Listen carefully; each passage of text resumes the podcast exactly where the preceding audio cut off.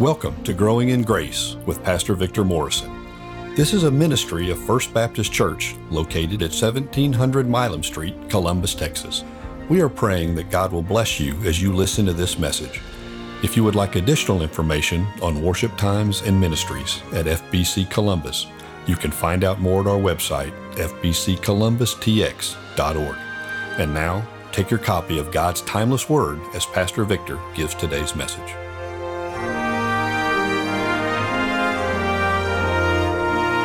Welcome back to Growing in Grace. I want to talk to you today about parenting.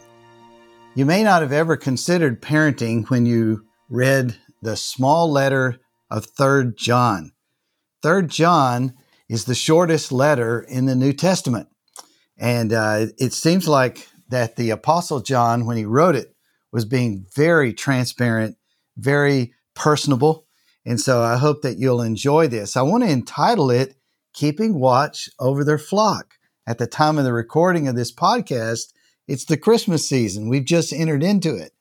And so when I think of Christmas and those original characters who were there uh, surrounding the, the arrival of Jesus Christ, I think of the shepherds. It says at one point in uh, Luke's narrative, there were shepherds out in the field keeping watch over their flock by night. Keeping watch over their flock. It kind of sounds like parenting to me. Perhaps your perspective and your view on parenting your kids is a lot like mine. I don't view it as night. Maybe I view it as day. It's just so fun and so full of joy. But I want to share with you to kind of uh, spring into this uh, lesson on Third John, something I read on LifeWay's research website referring to a um, recent uh, survey by Springtide Research Institute. They interviewed a lot of Gen Zers. Are you familiar with that term, Generation Z? It's young people from the ages of thirteen to twenty-five. And one of the most prevalent things they discovered was that a lot of our young people feel uncertainty in life right now. And so how do they deal with the uncertainty that they feel? Well, it says what they do is they turn to their most trusted relationships. Where do you think those are? Well, twenty-nine percent said they turn to the church. That's pretty low. I was thinking to myself, why do they not want to turn to us? And they said why they don't turn to the church under most cases. You know what they said?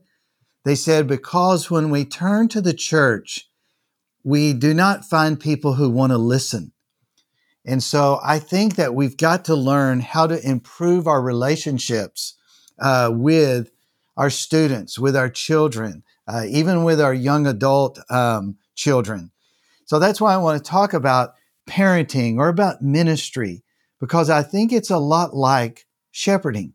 We need to keep watch over our flock that God has entrusted to us. My wife's favorite book on parenting is actually entitled Shepherding Your Child's Heart. Have you ever thought about what you do as a parent as shepherding? Perhaps you're a Sunday school teacher of a youth group uh, or a children's ministry, and uh, maybe you need to think in terms of, wait a minute, these are under my watch care. I'm looking out for these.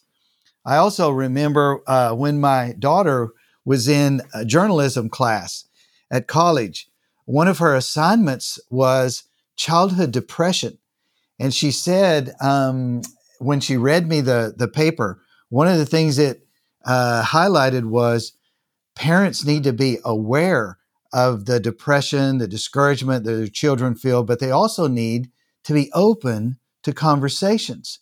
And so that's why I thought, well, let's take this shortest book in the New Testament, written by the Apostle John in his older years. You're going to hear him refer to himself as John the Elder, or just the Elder, but he's writing a younger pastor, and he wants to mentor this man. Perhaps he had been mentoring him. His name was Gaius. And he sent the letter by a godly man named Demetrius. And he was saying, um, you guys need to watch over the flock because there are wolves out there, spiritual wolves, like another man that is mentioned in this short letter named Diotrephes. And so I got to thinking, I wonder who are the people that are in our children's lives? Perhaps you have a child that is uh, in high school, or perhaps you have a child that's in college somewhere. Uh, maybe these things may need to be on your radar. You may want to be praying about these six people that may be in your child's life, even this Christmas season. Like I said, John is very personable in this letter. And so let's see what he says. Let me start with verses one through four and introduce you to the first group that we should pray that God would place in each of our children's lives. How about the trainers? Listen to what John says. The elder to the beloved Gaius, whom I love in truth. Beloved, I pray that all may go well with you and that you may be in good health as it goes well with your soul. For I rejoice greatly when the brothers came and testified to your truth, as indeed you're walking in the truth. I have no greater joy than to hear that my children are walking in the truth. Let's just stop right there for now. I want us to consider, are there people in our children's lives that would be like John the Elder? He's the oldest living apostle by this point. He's the only one left, more than likely. How is he passing down the faith? Well, I believe that he's training young men like this young, perhaps he's a pastor, uh, perhaps he's uh, an elder in a church. We don't know for sure, but let's just call Gaius uh, the leader there in the church, and he's like a trainer. And so the Apostle Paul is, uh, John is still loving on this guy. Notice the affirmation that he gives him in verse one, the elder to the beloved Gaius, whom I love in truth. You ever tell your kids that you love them? Do you know that um, every day in my marriage, I've always tried to end my day at least, per, sometimes I start my day by telling my wife that I love her. But also, I've always told my daughters, every time that I'm with them, that I love them as well. I want them to know, to never have to doubt, does my dad really care about me? I want them to know through my own affirmation, yes, you're valuable to me and I love you. But there's something else that trainers do. They pray. They pray for those that are in their flock. Beloved, I pray that all may go well with you and that you may be in good health as it goes well with your soul. Can't you hear the Apostle John just praying uh, for Gaius? He's saying, I pray that all may go well with you. Are you praying for those that are in your flock, in your family, in your Sunday school class, or let's say that you're in a camp ministry for those that are at camp? What about edification? He says, I want it to go well with your soul. He talks about truth.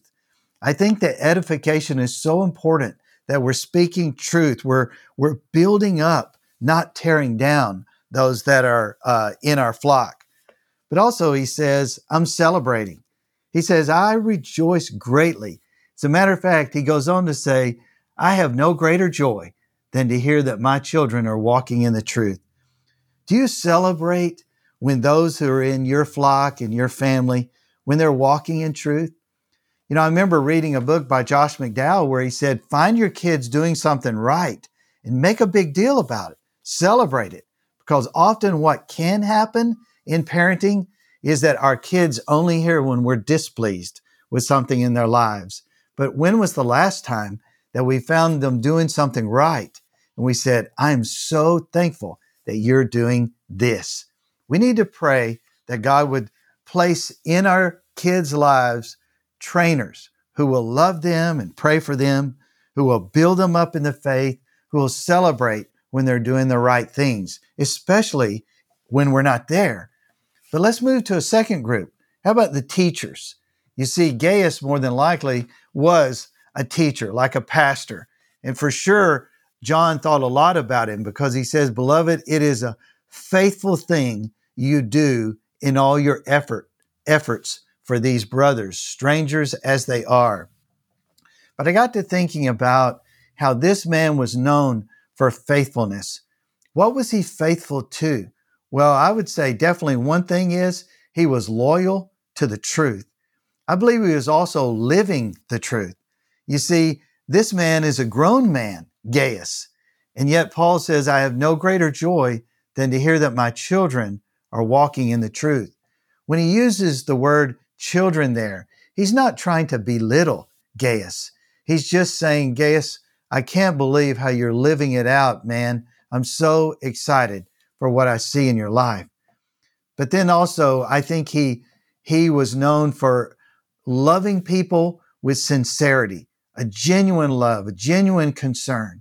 And I believe that's what is referred to when he says that he, he testified to your truth. I believe there was genuineness in Gaius's life.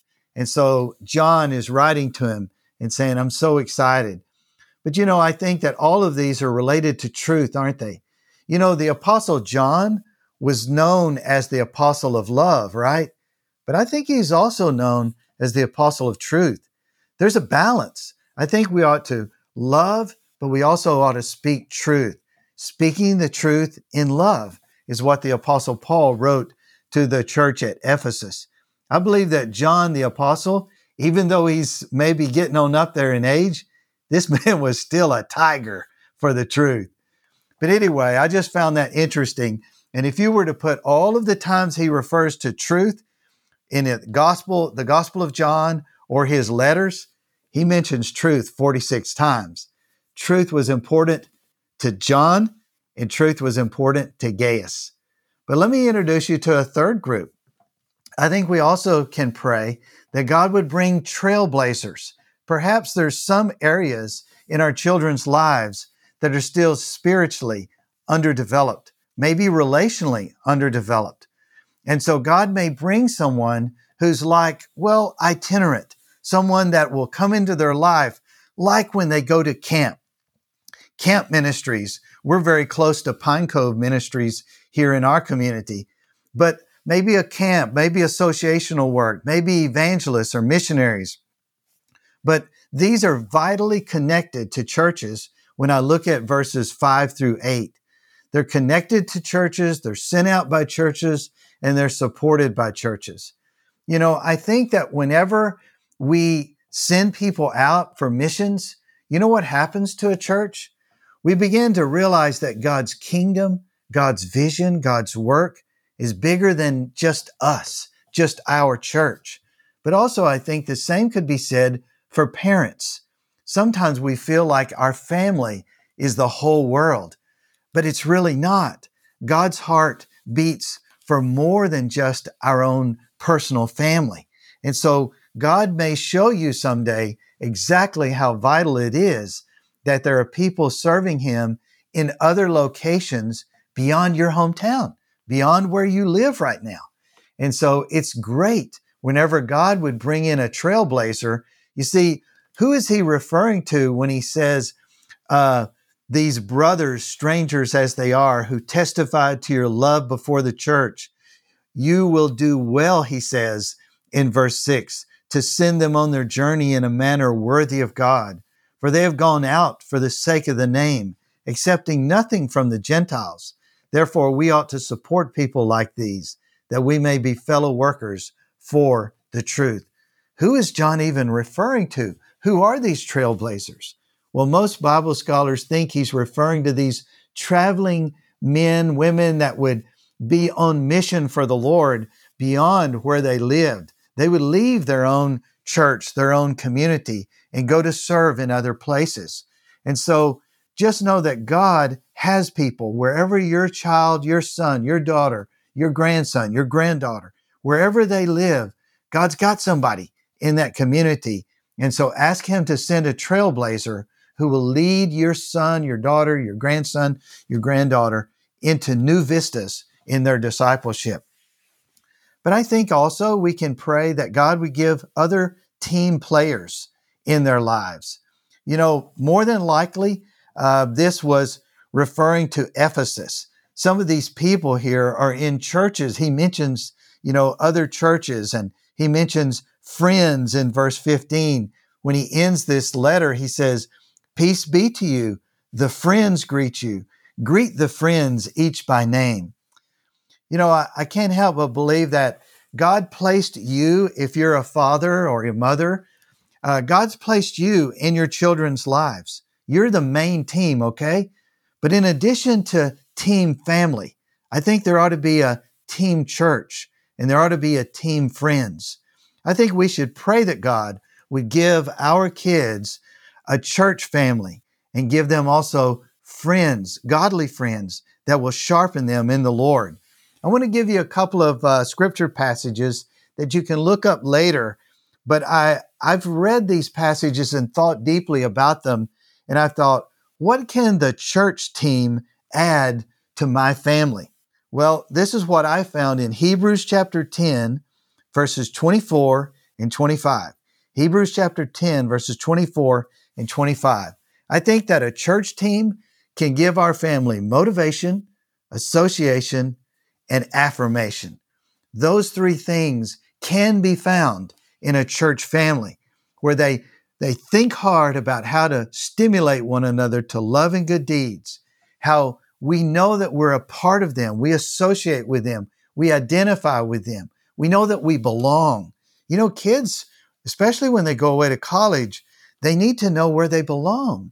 And so I think that a church family can really have a ministry to those who are away from their parents. But then there's also affirmation, as it says that we should be encouraging one another in our local churches as we see the day drawing near.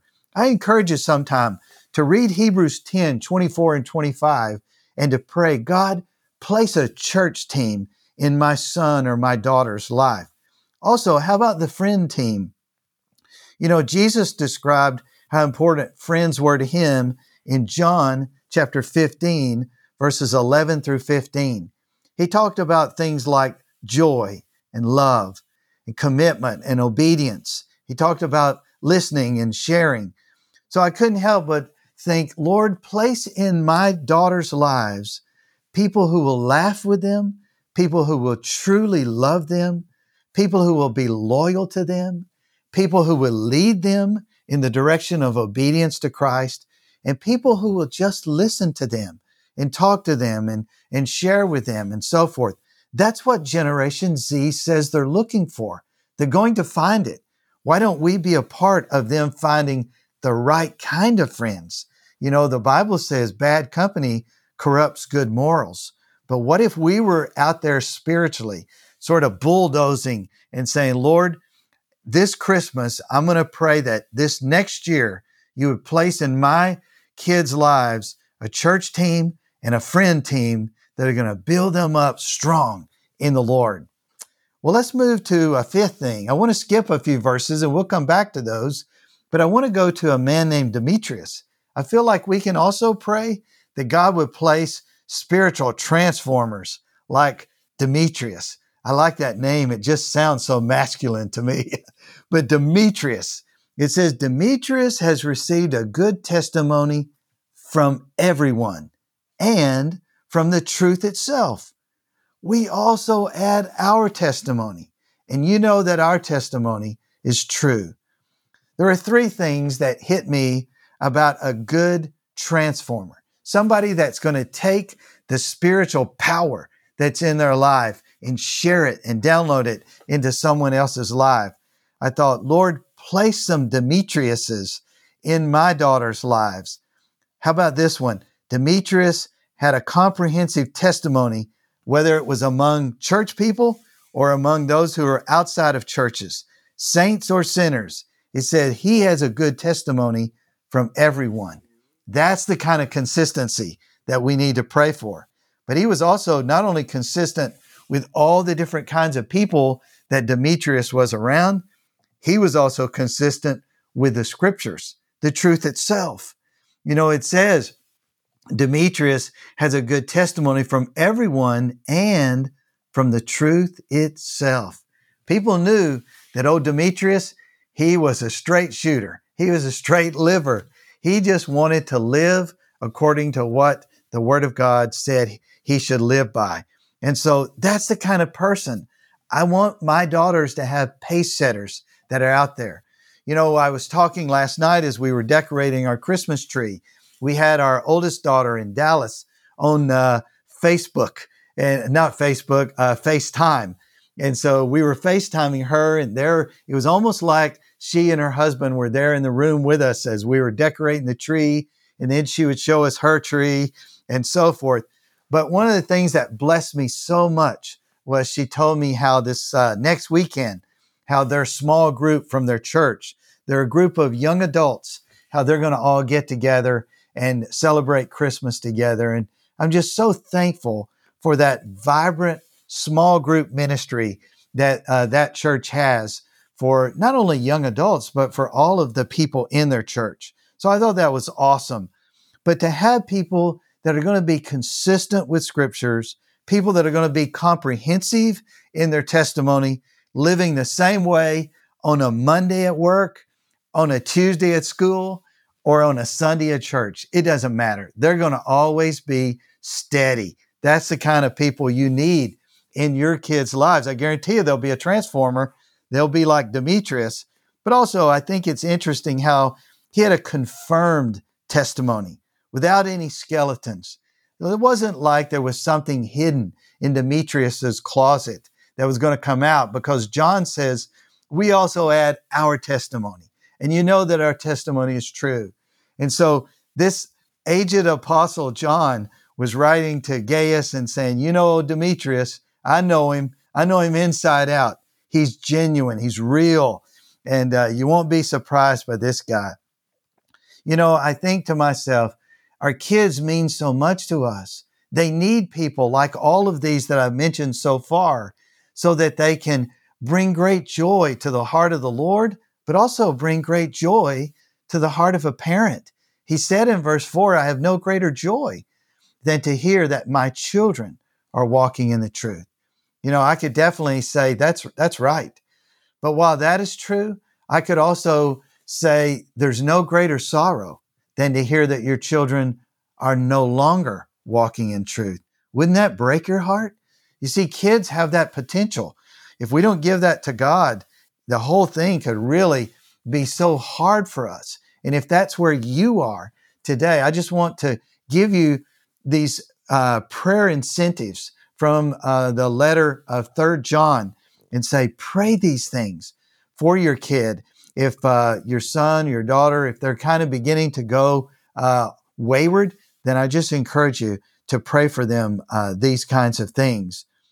But while we could arrange uh, the, the letter of Third John around Gaius, those who are open, those who give hospitality, those who live it out, or Demetrius, those who receive the hospitality, those who are going to uh, be transformers, there are also those who refuse hospitality and those who refuse the word of God, those who refuse the, the life and the, the motives and the incentives of Christ in terms of discipleship. The, the sixth group that may be in your child's life right now would be the troublemakers. Listen to what it says about another man named Diotrephes in verses nine and ten. It says, I have written something to the church, but Diotrephes, who likes to put himself first, does not acknowledge our authority. So if I come, I'll bring up what he's doing, talking wicked nonsense against us, and not content with that, he refuses to welcome the brothers and also stops those who want to and puts them out of the church. So he wasn't open to missions. He wasn't open to evangelists. He wasn't open to Christian hospitality. He wasn't open to living a Christ-like life, because really, let's look at what it says about him. He had domineering motives. You see, what he wanted was not for Christ to be preeminent, not for Christ to be first. It says he wanted to put himself first. And so I thought, wow, if there's people like that in our sons and daughters' lives, and that rubs off on them, then Just, re, just be aware it will cause trouble for those who are dominated by just self-centered living.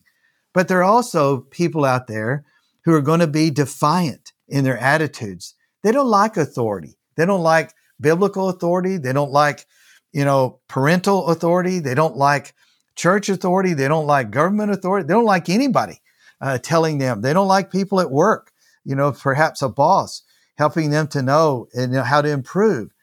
So they're defiant in their attitudes. They're destructive in their words. He says here that evidently this Diotrephes, he was using words that shouldn't be said. He said, so if I come, I'll bring up what he's doing, talking wicked nonsense against us. And so just think about how this man was using destructive words. He was having divisive actions. You know, it says he wasn't allowing these itinerant missionaries or traveling Christians to, to come in and stay in the homes of others in the church. And so he was just really uh, being so selfish. But I got to thinking about how, you know, you're not the only one, mom or, or dad, in your child's life. They can also be greatly impacted these days through, well, let's say social media or through an occupational mentor. Perhaps there's somebody in the workplace that begins to uh, have leverage over your child's heart. And suddenly you're thinking, why are they beginning to act this way? I've never seen these attitudes and these actions. I've never heard those words. Well, just know that it could be that someone in your flock is being attacked by a spiritual wolf out there. So that's why I'm just encouraging you as a parent to say, Lord, help me keep watch over the flock that you've entrusted to me. I know how much we love our kids. And uh, definitely the Apostle Paul loved Gaius. He loved uh, Demetrius. You can tell that. He loved that church in Ephesus. Uh, there's so many that he uh, cared about. But we definitely need to say, Lord, those that I care about in my life, help me to stay spiritually alert. Help me to have conversations with my children. Help me to listen to them. I pray that we can reverse this trend with Generation Z so that our kids would know they can talk to us anytime about anything, and we will listen to them, we will pray with them, we will love them unconditionally, and we will walk with them uh, toward all those problems and help them face it together. I hope this has been a blessing to you, and I hope you'll enjoy your Christmas season as we focus on Christ, who can do exceedingly abundantly beyond all that we can ask or think. How about I pray to him right now and ask God to bless you. Lord, thank you so much for our listeners that listen in to these podcasts that we're putting on Growing in Grace. I pray you would bless them with grace, with strength, with joy. Uh, Lord, give them wisdom in how to raise their children. Fill up their tanks with lots of love. Help them to love their children with the same kind of love that you give to them. I pray that they would be willing to forgive when their kids don't measure up to their expectations. Help us to listen well, to care deeply. Help us, oh Lord, to walk with our kids, to coach them and not be disengaged. Thank you for the blessing of our children.